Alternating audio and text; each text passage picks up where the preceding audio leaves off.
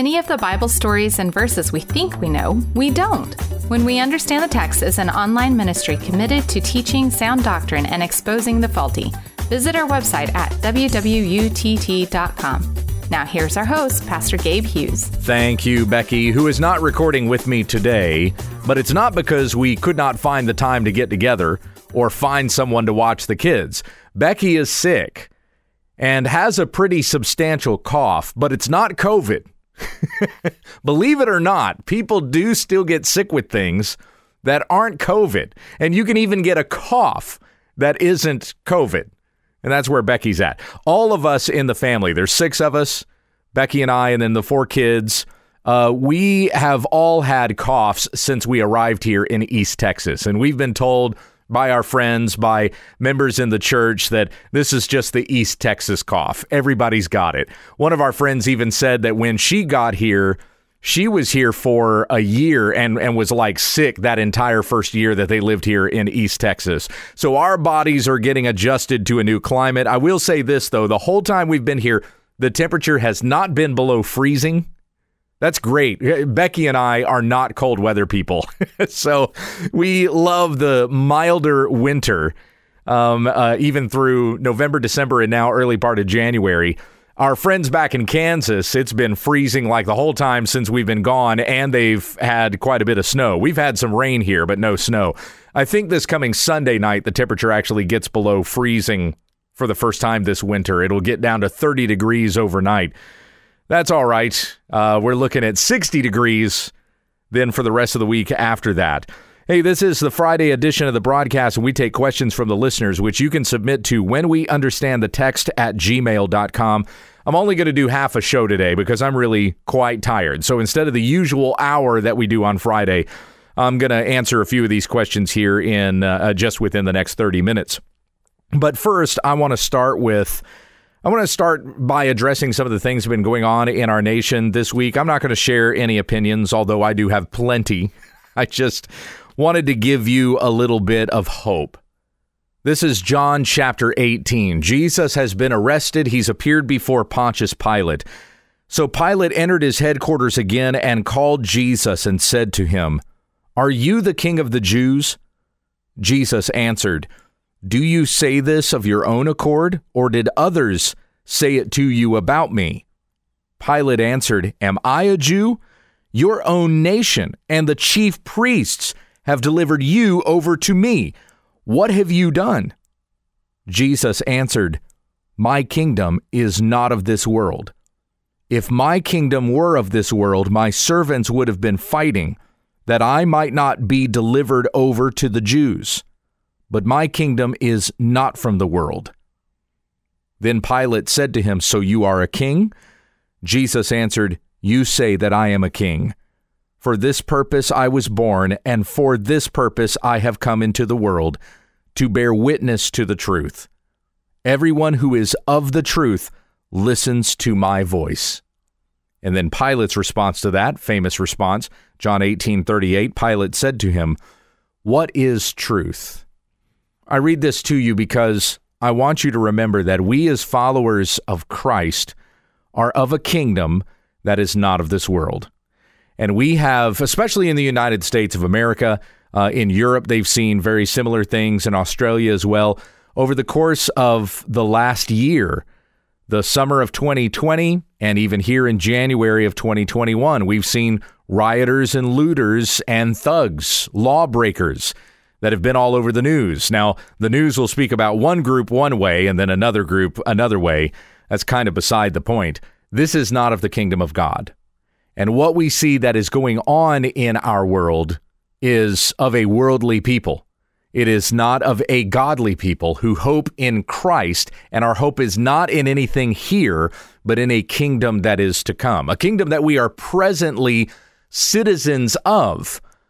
But we are waiting for that day when our faith shall be sight and our Lord Jesus Christ welcomes us into his glory, into the presence of his kingdom, that glorious heaven forever. Consider what the apostle Paul says in Philippians 3:17 and remember he's writing this from prison. Brothers join in imitating me and keep your eyes on those who walk according to the example that you have in us. For many of whom I have often told you, and now tell you even with tears, walk as enemies of the cross of Christ. Their end is destruction, their God is their belly, and they glory in their shame, with minds set on earthly things. But our citizenship is in heaven and from it we await a Savior, the Lord Jesus Christ, who will transform our lowly body to be like His glorious body by the power that enables Him even to subject all things to Himself. Their end is destruction. Our end is eternal life with God forever. And we are citizens of that kingdom now. We must behave as that kingdom people, even in our present, even when we are among those who want to do violence. Come back to Jesus' words again in John chapter 18 as he said to Pilate, he said, My kingdom is not of this world. And remember, Pilate said, Your people have turned you over to me. Jesus' response is, They're not my people. He said to the Jews earlier in the book of John, You do not understand what I say because you are not of my sheep. You are of your father, the devil and your will is to do your father's desires. That was back in John 8. So Jesus saying to Pilate, These are not my people. My kingdom is not of this world. If my kingdom were of this world, my servants would have been what? My servants would have been fighting. The children of God in Christ Jesus are not fighting, physically fighting to advance the kingdom of God. We go out with what's called the gospel of peace. That's the way it's described in the New Testament. In Ephesians chapter 6, even when Paul is talking about putting on spiritual armor, he says, he says we put on the shoes of the readiness of the gospel of peace. And as we read, uh, as we have studied in the book of Romans, we read in Romans 10 how beautiful are the feet of those who bring the good news, the gospel of peace. And so, this is the message that we go out with. It is a message that brings peace to all men, peace on earth, goodwill to men, as the angels delivered to shepherds when Jesus was born. This is a message that brings peace to men because there is peace between God and men. We are at enmity with God until we hear the gospel of Jesus Christ and turn from our sin, put our faith and trust in Him who died for our sins, reconciling us to God, and then we go from being enemies of God to friends of God. We've gone from being enemies of His kingdom to citizens of that kingdom. Even more than this, we are fellow heirs of that kingdom. We are even the children of God, adopted into that family through faith in Jesus Christ. So, as the kingdom people of God, we bring a message of peace. Jesus said at the beginning of the Sermon on the Mount, Blessed are the peacemakers, for they shall be called the sons of God. Children of God are peacemakers. Jesus says, If my kingdom were of this world, my servants would have been fighting, that I might not be delivered over to the Jews, but my kingdom is not of the world. And Pilate said to him, So you are a king? And Jesus answered, You say that I am a king, meaning, Yes, you, what you have said is true. For this purpose I was born, and for this purpose I have come into the world to bear witness to the truth. Everyone who is of the truth listens to my voice. And those that are doing violence to try to advance a cause are not following the voice of Christ. Do not lose hope when we see this world delve into chaos, but continue to cling to Christ, for our citizenship is not of this world, our citizenship is in heaven. Now, I'm a proud American citizen, and I love the rights that have been afforded to me, and I am using those rights right now to share the gospel. I have the freedom to be able to do that. So I want to utilize my rights to advance Christ. That's what Paul did with his rights as a Roman citizen. So I want to do the same with my rights as an American citizen. Know what your rights are in the place where you live so that you can utilize them to share Christ with others. But do not put your trust or your hope in that citizenship or in the government that you are under. The government is full of sinful, depraved people with dark hearts who will go to destruction if they do not repent and follow Christ. At the same time, there are people who work in our government who are God fearing people.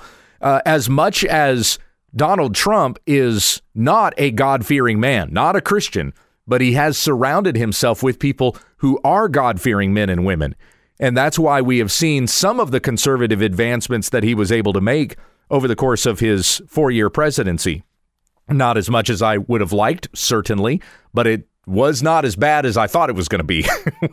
we'll put it that way. Like I said, I've got opinions, and I shared some of those opinions last week, but what good does it do to build up the kingdom of God for me to share these opinions and delve into various conspiracy theories?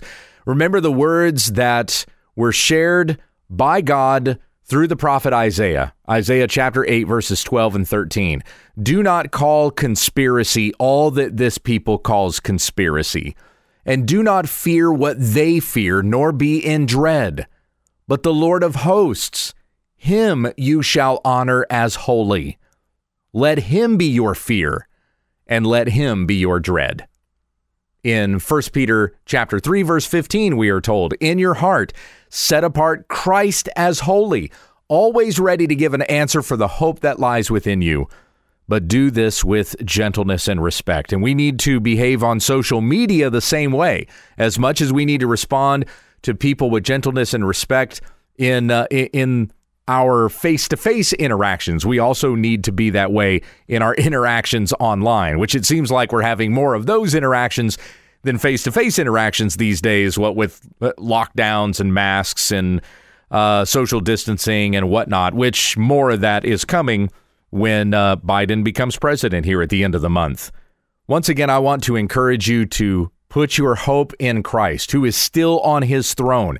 No one enters into the throne room of God waving a flag to another king, staking a claim, overthrowing God's sovereign decree, disrupting something that God has set in place.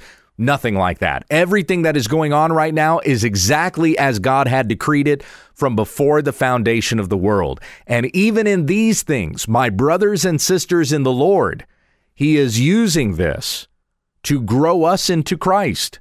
Everything that is going on on a national scale or even in your personal life, the things that are happening on a personal level for you. God is working all things together for good for those who love God and are called according to his purpose. And as we have in Lamentations chapter 3, remember that Lamentations was when uh, the children of Israel were exiled because of their sin against God. And in the midst of this lament, we have this statement in Lamentations 3:37, who has spoken and it came to pass unless the Lord has commanded it? Is it not from the mouth of the most high that good and bad come? Why should a living man complain, a man about the punishment of his sins? Let us test and examine our ways and return to the Lord let us lift up our hearts and hands to God in heaven. Brothers and sisters, let us examine our ways, repent of our sins before God, ask God to, to cleanse us of all unrighteousness and hold fast to Christ. You know, for Jesus to say to Pilate, My kingdom is not of this world, also means this world cannot touch his kingdom. No one in this world is ever going to change or alter the kingdom that God has established through his son. Hold fast to Christ. He is carrying us through this. I think also of uh, of something that Jesus said when he was being arrested. In the Gospel of Matthew it records that in the garden of Gethsemane when when Jesus was going to be arrested, Peter tried to fight. Remember, he tried to fight the mob that was going to arrest Jesus, Jesus told him to put away his sword. And then he says, Matthew 26 53, Do you think that I cannot appeal to my Father and he will at once send me more than 12 legions of angels? I could wipe out this horde with invincible angels from heaven. Who are you with your sword and what is it that you're trying to do? Couldn't Christ right now rain down angels on everyone in this world who does evil? Most certainly he could. And there is coming a day in which he will. That's when he will bring in his his eternal kingdom.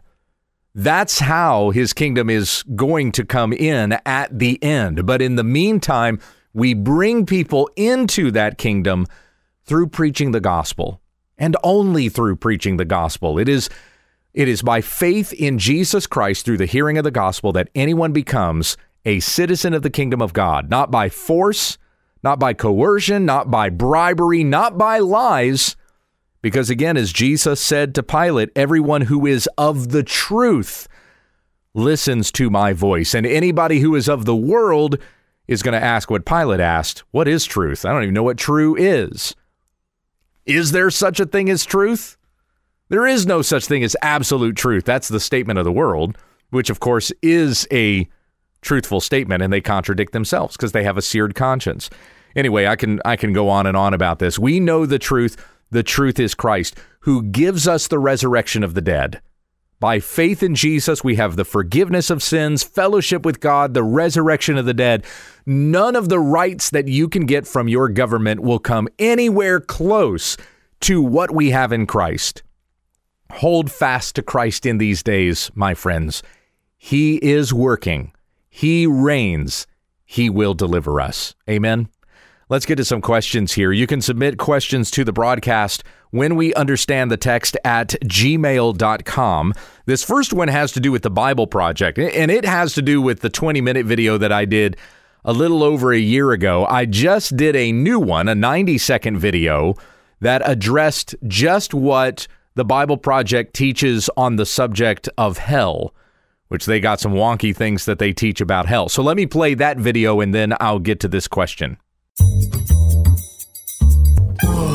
The Bible Project is one of the most popular Bible teaching sites on the web, but that does not mean they're sound. Listen to what they say about hell. Whatever hell is, God didn't make it. Hell is something that humans have created. Really? Humans created hell? In Matthew 25 41, Jesus says, Depart from me, you cursed, into the eternal fire prepared for the devil and his angels. Prepared by whom? Not us. Verse 46 says, The unrighteous will go away into eternal punishment, but the righteous into eternal life.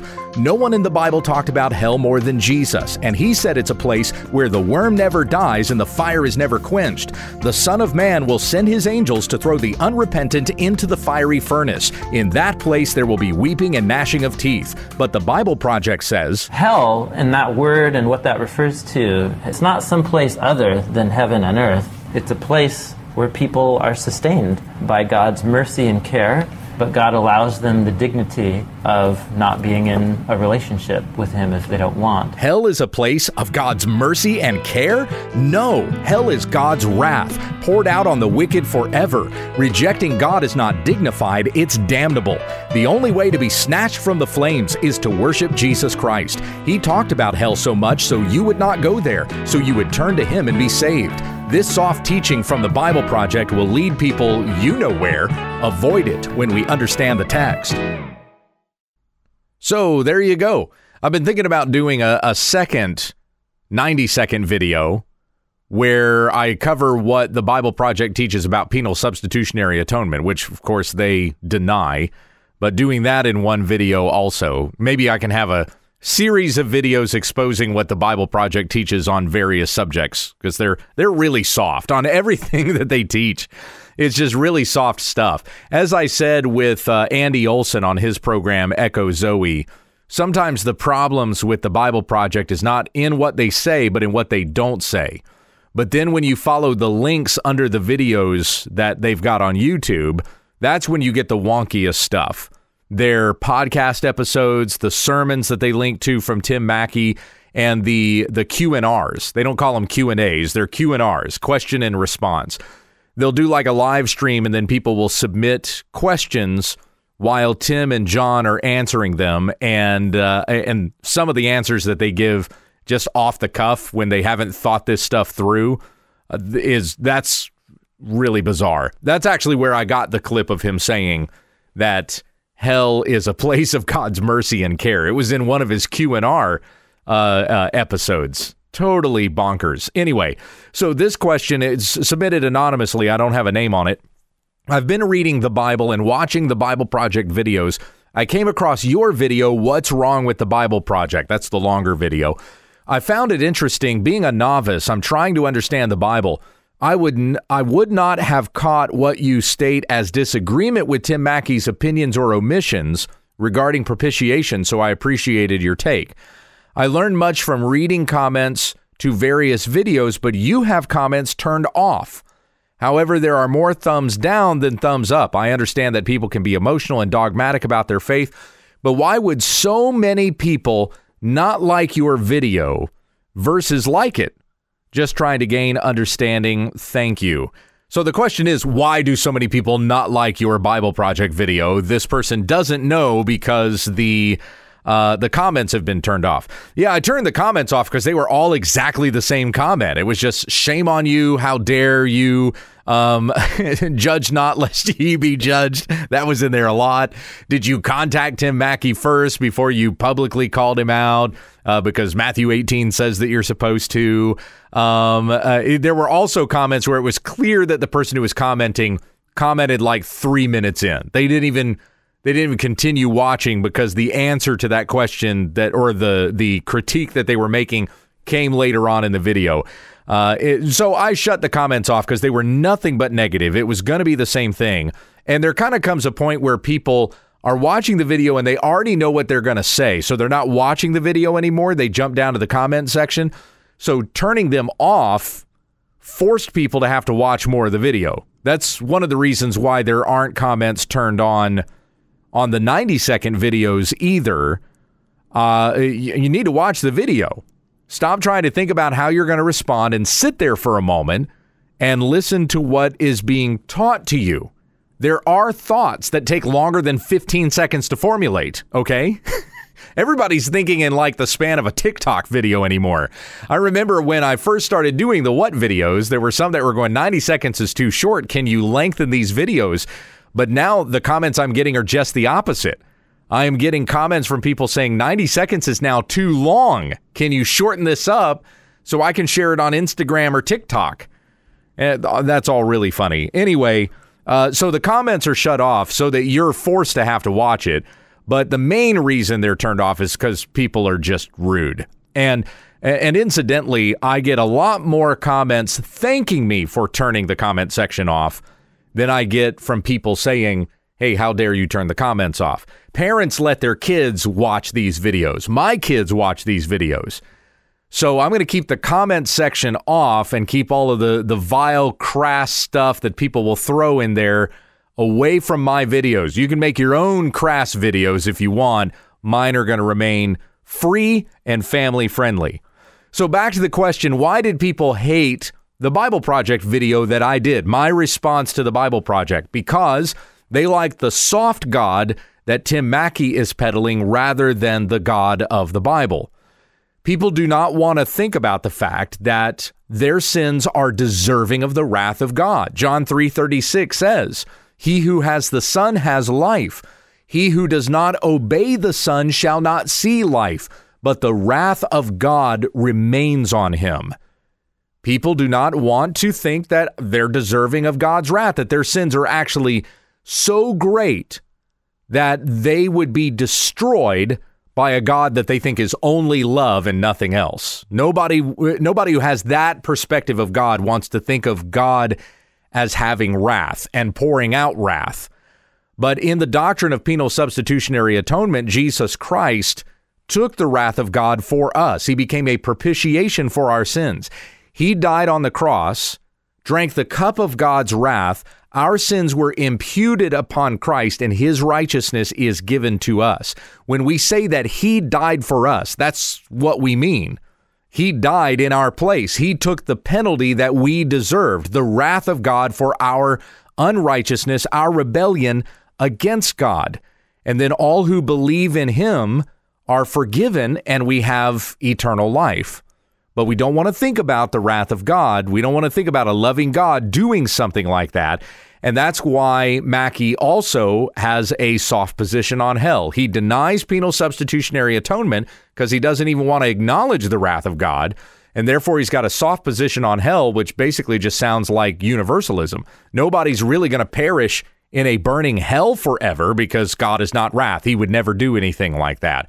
it is a, uh, and all of this comes down to a diminishing of God and his holiness. They do not understand what holiness is either. When you go to the Bible Project video on holiness, yeah, they they downplay holiness there as well. They even excuse the concept of moral perfection and instead they go into kind of a history lesson on on holiness in the Old Testament. God is perfect and righteous and holy, and we are not. We are sinful, depraved creatures deserving of his wrath and judgment. That's what we deserve. But God, in his mercy, sent his son to die for us. See, if you don't understand the wrath of God, you don't understand the mercy of God. Jesus died for us, that whoever believes in him will not perish, but by the grace of God, we are forgiven our sins, we have fellowship with God and eternal life with him forever in glory. It's not a message that you will get from the Bible Project, but that is the message that we get from the pages of Scripture. All right, let's uh, let's continue on here. So the I, let's see, I'll skip to this last question. This is from Daryl. Greetings, Pastor Gabe and Becky. I have a question regarding Genesis six two when it says the sons of God. Who are these sons that the passage is talking about. I've heard it's referring to fallen angels, but I wanted to know if that is accurate. I hope you guys are enjoying Texas. I'm an Oklahoma boy myself. God bless you both. Thank you so much, Daryl, and I will pass on your greeting to Becky. Okay, let's go to Genesis chapter 6. I'm going to start at the beginning of the chapter. This is after we have the genealogy that's listed in chapter 5, Adam's descendants to Noah. So in Genesis 6, starting in verse 1, when man began to multiply on the face of the land, and daughters were born to them, the sons of God saw that the daughters of man were attractive, and they took as their wives any they chose. Then the Lord said, My spirit shall not abide in man forever, for he is flesh. His days shall be a hundred and twenty years. The Nephilim were on the earth in those days, and also afterward, when the sons of God came into the daughters of man and they bore children to them. These were the mighty men who were of old, the men of renown. So the question that Daryl has is who are the sons of God mentioned in Genesis 6 2? Let me read that verse again. The sons of God saw that the daughters of man were attractive, and they took as their wives any as they chose. There are two main interpretations of this passage. There's a few other theories out there as well, but I'm going to stick with these two. So, first of all, is the one that Daryl mentioned there. It's the idea that the sons of God are fallen angels. So, uh, so again, the the sons of God are angels that used to be in heaven. Now they're demons. They're wandering the earth. They saw the daughters of men that they were attractive, and they took as their wives any that they chose. So the idea here is that basically angels became incarnate, or or demons became incarnate and they had sexual relations with human women.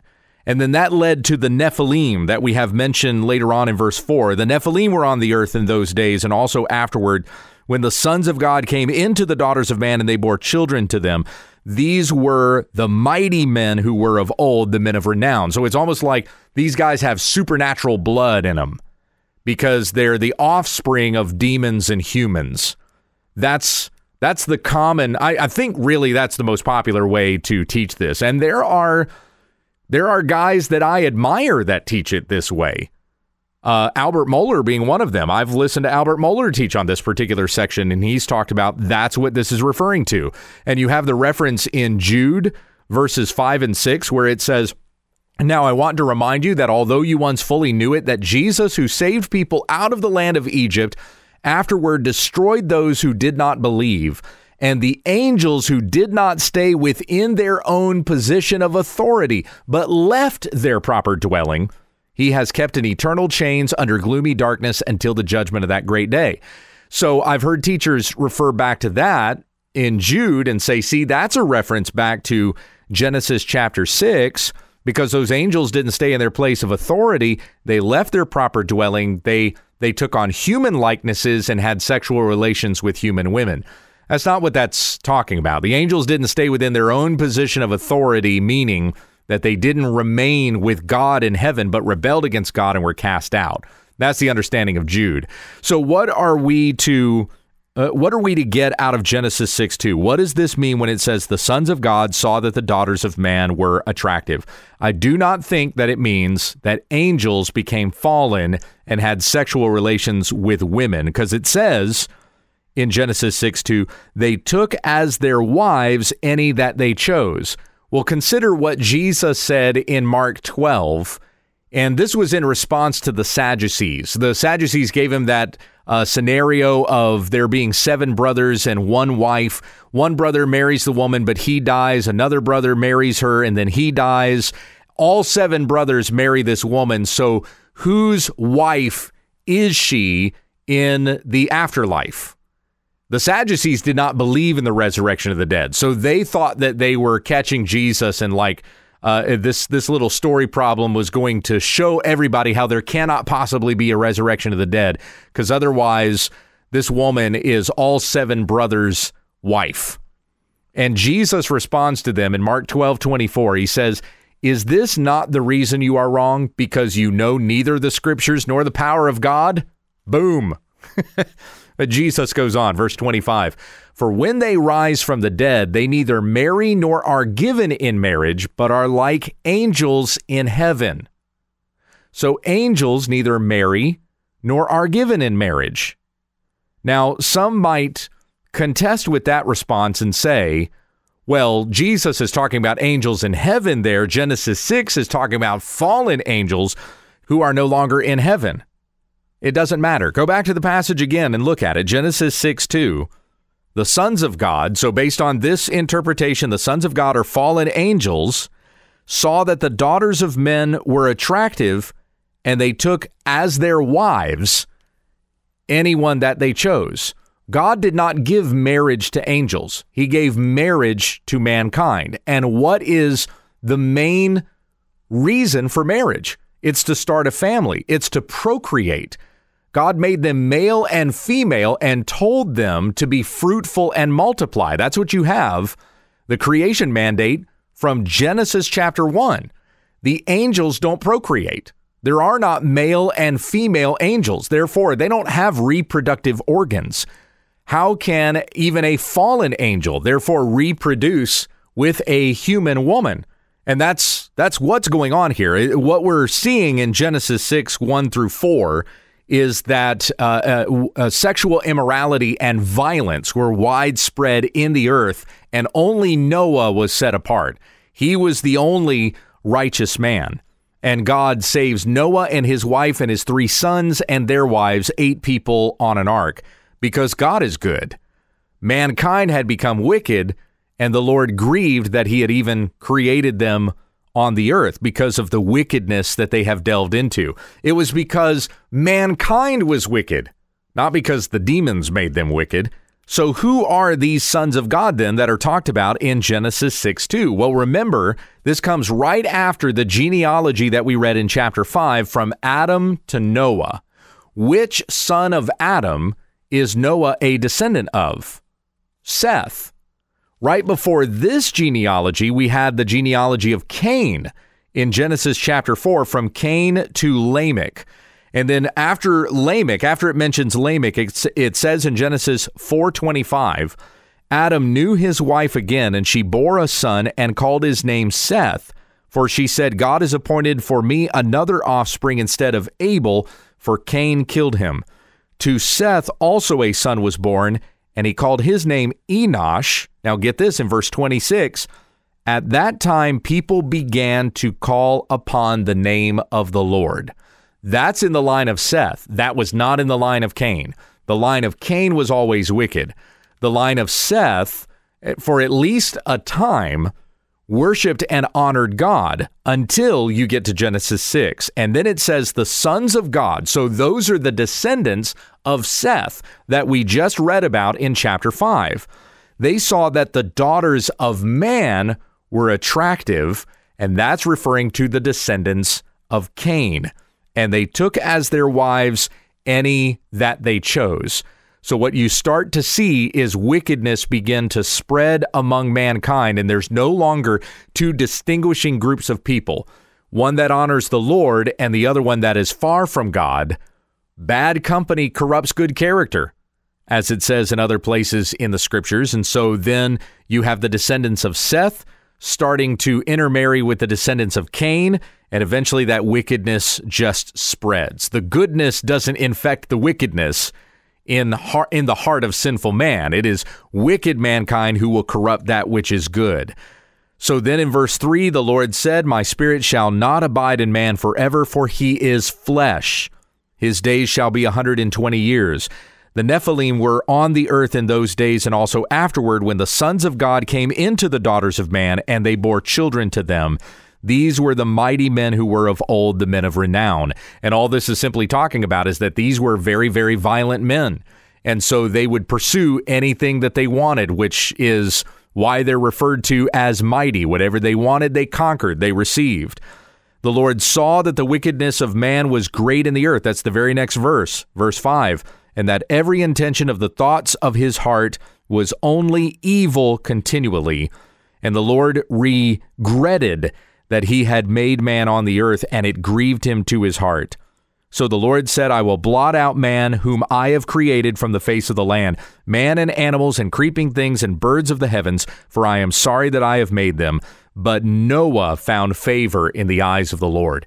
Nowhere in there do you see anything about, I regret that I kicked the demons out because then they went to earth and corrupted mankind that I made in my image. There's nothing in there about that. So this was just wickedness spreading among mankind until it got so bad that the Lord is going to wipe out everybody save for one righteous man, and that by the mercy and grace of God. It is by God's grace that Noah was a righteous man, and by his mercy that he saved mankind through Noah and his family. And all of us who are alive today are descendants of Noah through his three sons. That's who we are now. We're all of the same human race.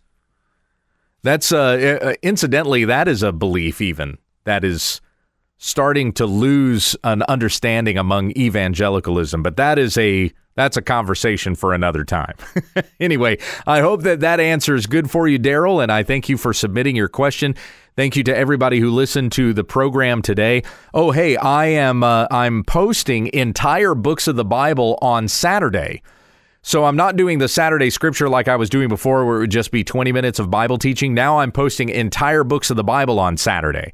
And by the time I get to the end of the year, it will be all 66 books. So tomorrow, Exodus posts. You will find Exodus on this podcast. The uh, the episode that posted Saturday last week was the entire book of Genesis. Tomorrow it's Exodus, and that's read in the New American Standard Bible. That's been part of the Bible recording that I've been doing for Literal Word, which I'm behind on for a number of different reasons. Pray for me because I'd like to finish that pretty soon. Pray for Becky also for her health. Let's pray and we'll close out this program. God our Father, we thank you for the goodness that you show to us every day. Your mercies are new every morning. And I pray that we cling to Christ in these days, that even though the news is filled with bad news, they've got to keep us in crisis. They've got to keep us in fear because news is a commodity and that's what keeps us coming back clicking on more articles or watching more news so we can get fed with more commercials. It's just bad news all the time. It can be a very stressful situation if that's all we're filling our minds and hearts with.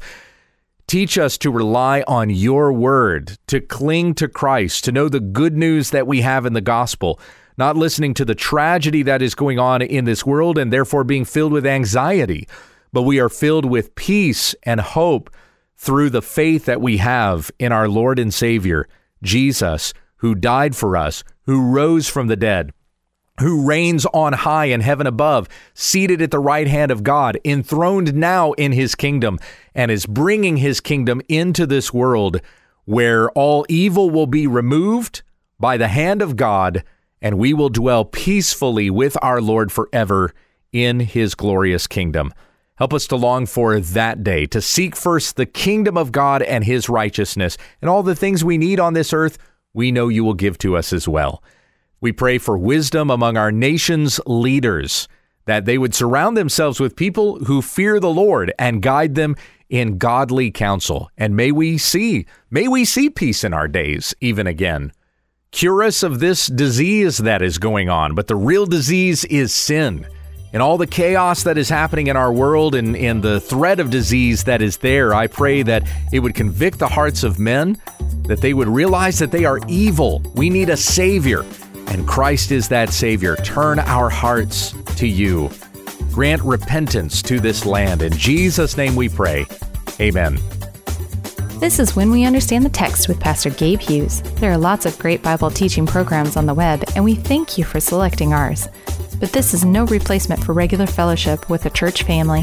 Find a good, gospel teaching, Christ centered church to worship with this weekend and join us again Monday for more Bible study when we understand the text.